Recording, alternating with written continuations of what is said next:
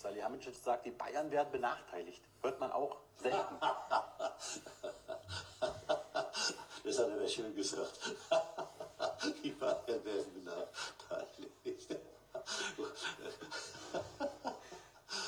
Teilen Sie die Meinung. Bitte? Teilen Sie die Meinung. Nicht ganz.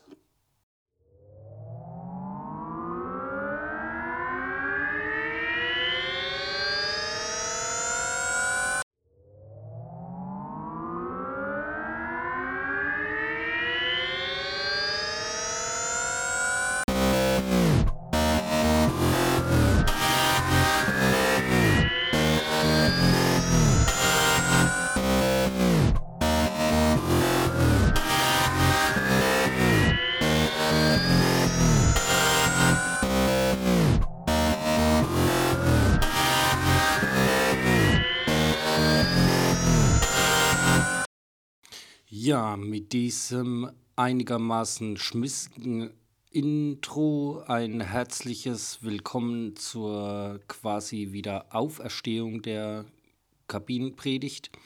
Es gab ja eine längere Pause, kommen wir gleich noch zu, aber jetzt erstmal herzlich willkommen zu den Informationen rund um den Blücherparkfußball und dem Blick über den Tellerrand. Zunächst mal kurze Erklärung, warum gab es eine Pause? Ich bin so ein bisschen rausgekommen, nachdem ich andere Themen hatte, um die ich mich zu kümmern hatte, und der Wiedereinstieg, den habe ich dann einfach immer wieder verschoben. Jetzt wurde ich aber mehrfach angesprochen, was ist denn mit der Kabinenpredigt, und das habe ich zum Anlass genommen, an diesem Feiertag wieder einzusteigen. Es ist einiges aufzuarbeiten. Die letzte Ausgabe ist ja mehrere Monate sogar schon her. Fangen wir an mit einem kurzen Jahresrückblick. Auch der steht noch aus. Und zwar war es wieder ein sehr gutes Jahr für den Blücherparkfußball, auch wenn nicht alle Pläne gegriffen haben. Kommen wir gleich noch zu. Fangen wir mit dem Positiven an. Das Interne greift nach einer Durststrecke wieder sehr stabil, sehr erfreulich. Stabil ist es dieses Jahr noch kein einziges Mal aufgrund von mangelnder Teilnehmerzahl ausgefallen. Selbst über die Winterzeit mit zum Teil gefrorenem Platz und kalten Temperaturen hat es immer funktioniert. Und ich habe es schon oft genug gesagt, was für ein großer Fan ich von dieser Veranstaltung bin, und freue mich dementsprechend sehr darüber, dass das wieder so eine Konstanz in sich hat. Sehr gefreut habe ich mich auch, dass der Klassiko wieder angelaufen ist. Wir haben das 20-Jährige unter anderem bei den Südsternen gefeiert, was sehr schön war. Der nächste steht schon wieder an, auch darauf kommen wir später noch zurück. Wir haben DJK Löwe als neuen Spielpartner gewonnen, haben gegen die gespielt, was hoffentlich auch bald wieder mal der Fall sein wird, haben mit einer Mannschaft von Olympia, 2 Spiele waren es, glaube ich, ausgetragen, und das ist eine sehr gute Entwicklung, und an mir soll es nicht liegen, dass wir das nicht weiterführen würden.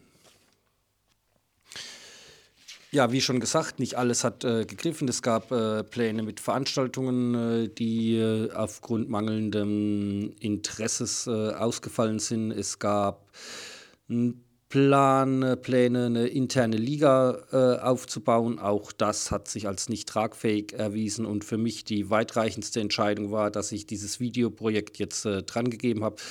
Ich habe im Grunde mein jahrelang verfolgtes Ziel, Sachen aufzuzeichnen, zu bearbeiten und zu veröffentlichen, tatsächlich erreicht, habe aber festgestellt, dass das im Grunde keine Sau interessiert.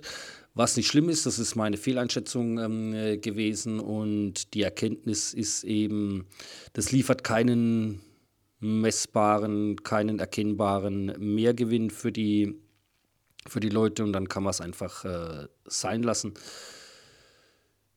Das ist für mich insofern bedauerlich, dass ich da über Jahre einiges an Zeit und auch Geld versenkt habe, aber man macht da auch Fehleinschätzungen in so einem Bereich, bei so einem Job, und insofern sehe ich da das Positive, nämlich, dass das Projekt sich auch ohne sowas gut trägt, dass das nicht entscheidend ist. Die Wahrheit liegt auch hier auf dem Platz, Und insofern braucht es nicht und dann lasse ich es natürlich auch.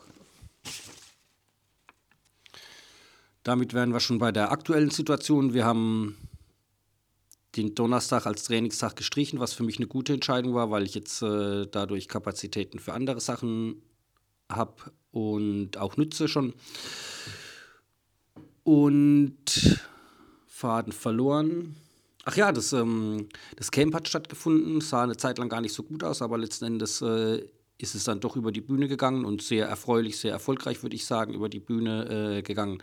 Das Wetter hat ganz fantastisch mitgespielt, 3 Tage Sonnenschein, 1 Tag wechselhaft, kein Regen und es hat tatsächlich, ich war auf dem Heimweg mit dem Rad, hat es ein bisschen angefangen zu nieseln und dann gab es so einen kleinen Wetterumschwung mit durchaus einiges an Regen und da bin ich sehr froh drüber, dass wir da Glück hatten.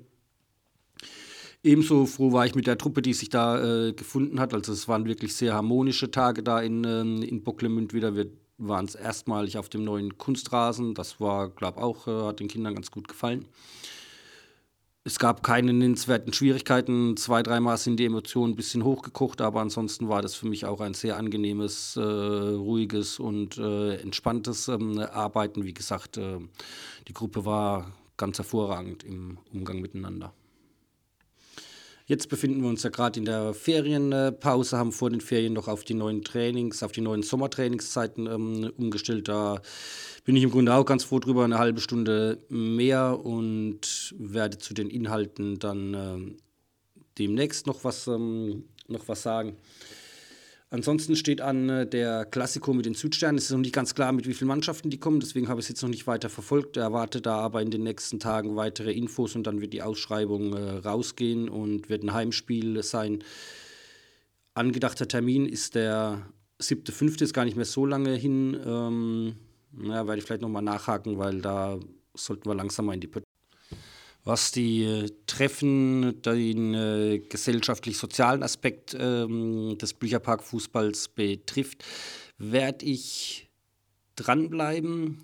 Der jetzige Plan sieht so aus, dass wir uns einfach mal bei mir zum Fußball gucken treffen, wenn da ein interessantes Spiel ansteht, sei es, dass der FC mal sonntags spielt, das fände ich gut, oder stehen ja jetzt dann schon fast die Finalspiele vor der Tür, DFB-Pokal, Champions League, dass wir da mal eine kleine Party, kleines Treffen veranstaltet, bleibe ich dran, wobei ich auch da denke, es braucht es halt nicht, also die Leute sind anscheinend da gut versorgt und wenn sich da noch was ergibt, schön und gut und wenn nicht, geht es halt einfach so weiter wie bisher. Was die Kabinenpredigt selber anbetrifft, lasse ich das mal auf mich zukommen. Es gibt nicht mehr den Anspruch, das jede Woche zu machen, möglicherweise zu bestimmten Themen. Werde auch versuchen, euch da ein bisschen mehr mit einzubinden. Heute gibt es dann am Ende noch ein kleines Gewinnspiel, dazu aber später mehr. Dann kommen wir zum Blick über den Tellerrand, fangen wir mit unserem FC an. Gestern einen wichtigen Sieg gefeiert in Augsburg, einen eminent wichtigen Sieg, würde ich mal sagen. Die letzten Wochen haben wir nicht groß Anlass zur Hoffnung gegeben, speziell das Spiel gegen Gladbach. Ich habe es im Fernsehen gesehen und es war ja so das gruseligste, schlechteste, was ich je an Bundesliga-Fußball gesehen habe. Gestern vom Sieg in Augsburg habe ich nichts gesehen, aber natürlich ist das absolut positiv zu bewerten und um das im Gesamten nochmal einzuordnen. Hätte vor der Saison jemand gesagt, dass es, wonach es jetzt ja möglicherweise aussieht, der FC durch die Saison geht, ohne einmal auf dem Abstiegsplatz zu stehen, da wären alle zu 100% zufrieden gewesen, hätten das unterschrieben und ich denke, da kann man unterm Strich, wenn es denn so bleiben sollte, sehr zufrieden sein. Was ein bisschen einen Schatten auf das Ganze wirft, ist diese Transfersperre, die sich noch nicht bestätigt hat. Also der FC hat Einspruch gegen das Urteil eingelegt. Es geht darum, dass sie einen Spieler verpflichtet haben, der seinen Vertrag beim alten Verein gekündigt hat, einen Jugendspieler, der auch ganz gut eingeschlagen hat. Habe ich gerade noch gehört, irgendwie 13 Tore in 13 Spielen für die U19 gemacht hat. Aber der Punkt ist halt, dass der Vorwurf im Raum steht, der FC habe auf die Vertragskündigung von ihm eingewirkt, was ja auch nachzuvollziehen ist. Sie haben ihn nämlich einen Tag später verpflichtet. Einflussnahme ist natürlich jetzt ein vager Begriff. fängt möglicherweise schon an, wenn die sagen, naja, falls du da mit dem Gedanken spielst, können wir uns vorstellen, ist das schon Einflussnahme. Und wenn das einen Tag nach Vertragsauflösung schon passiert, dass der neue Vertrag unterschrieben wird, liegt sowas ja nahe. Und was ich auch für problematisch halte, beziehungsweise was ich für problematisch halte zu beweisen, wenn es denn so gewesen sein sollte, dass es nicht stimmen sollte. Das Urteil besagt, dass der FC beweisen muss, dass es nicht so ist. Dann beweis mal, was du nicht gemacht hast. Ich denke, das ist schier unmöglich. Deswegen gehe ich mal davon aus, dass dieses Urteil, das da lautet, 1 Jahr keine neuen Spieler melden zu dürfen, für alle Herrenmannschaften bestehen bleibt.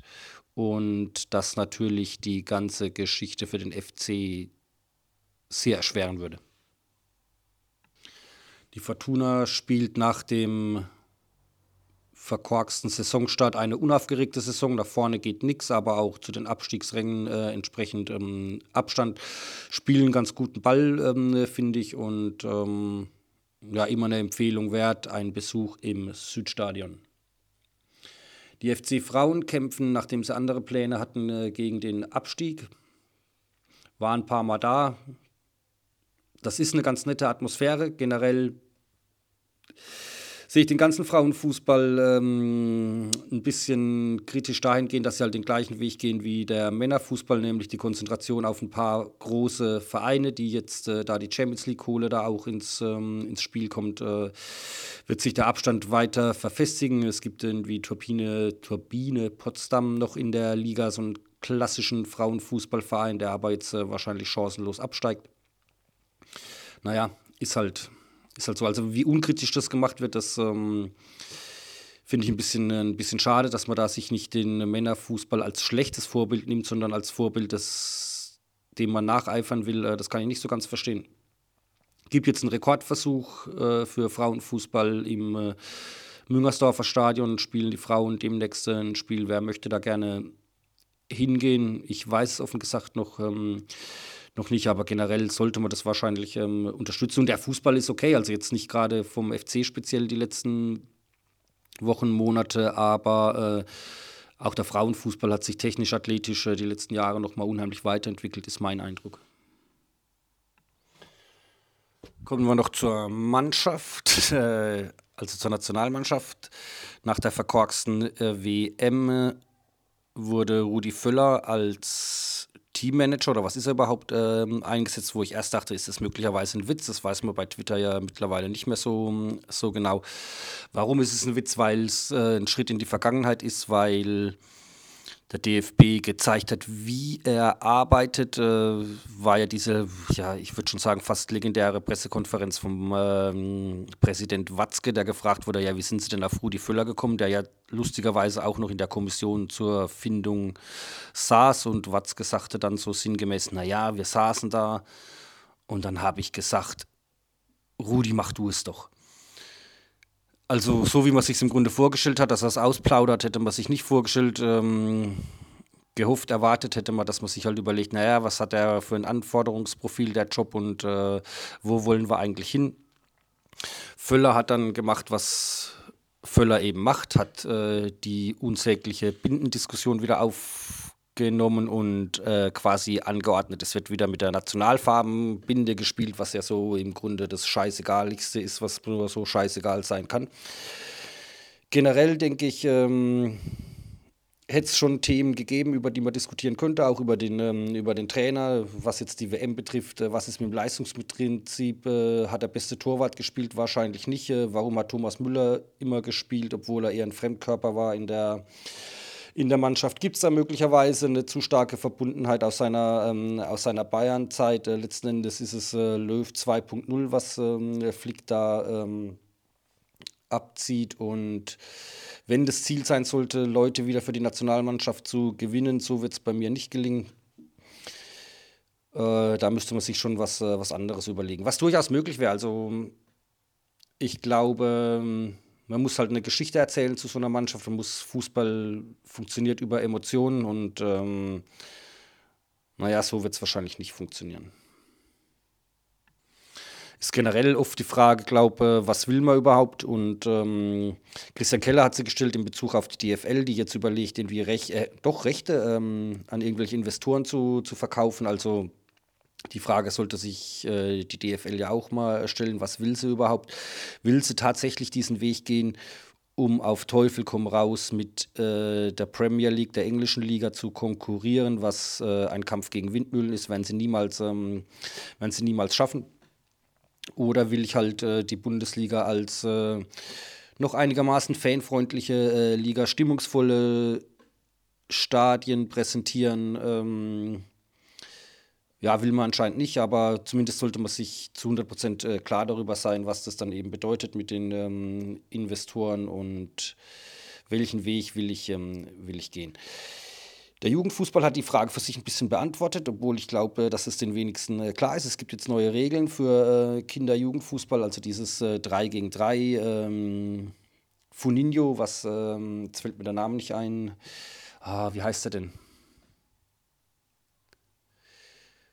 Wein, Nachname ist Wein, Vorname fällt mir jetzt nicht ein, ist leider schon verstorben, hat es vor 20, 30 Jahren eingeführt und in Spanien damit Erfolg gehabt. In Deutschland hat es keinen interessiert. Jetzt wird es in Deutschland durchgesetzt und die Schlagzeilen dazu sind, ja, so wollen wir wieder Weltmeister werden. Das glaube ich nicht. Der Punkt ist, es führt dazu, dass alle Spieler mehr Einsatzzeiten haben. Das halte ich für grundsätzlich gut, halte ich für super, aber es wird nicht die großen Talente hervorbringen und fördern, weil die setzen sich eh durch. Die brauchen sowas nicht. Ich finde es den richtigen Schritt. Ich finde dieses Getue, dass jeder,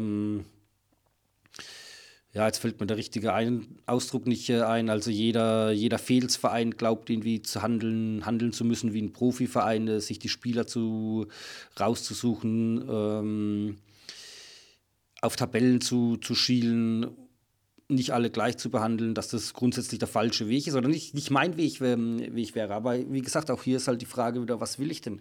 Habe ich das Hauptziel, dass Deutschland wieder Weltmeister wird, was sich noch auf ganz anderen Ebenen entscheidet? Oder möchte ich Fußball als gesellschaftliches, als breitensportliches Element weiter fördern und fordern?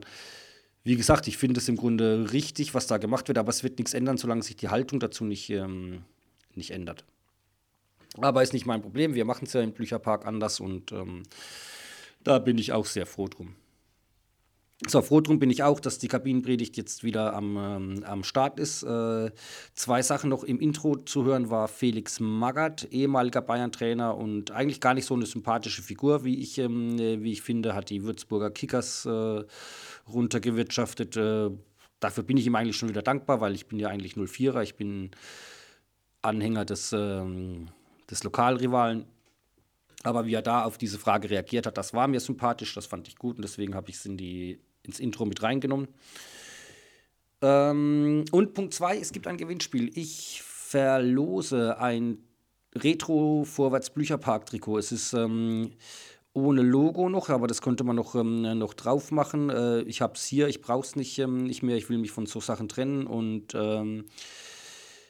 was machen wir? Wir machen nicht einfach nur Antworten, sondern schickt mir euren Lieblingswitz als Audiodatei und dann verlose ich unter den Teilnehmern dieses Trikot. In diesem Sinne, habt noch einen schönen Osterfeiertag und bis bald. Ciao.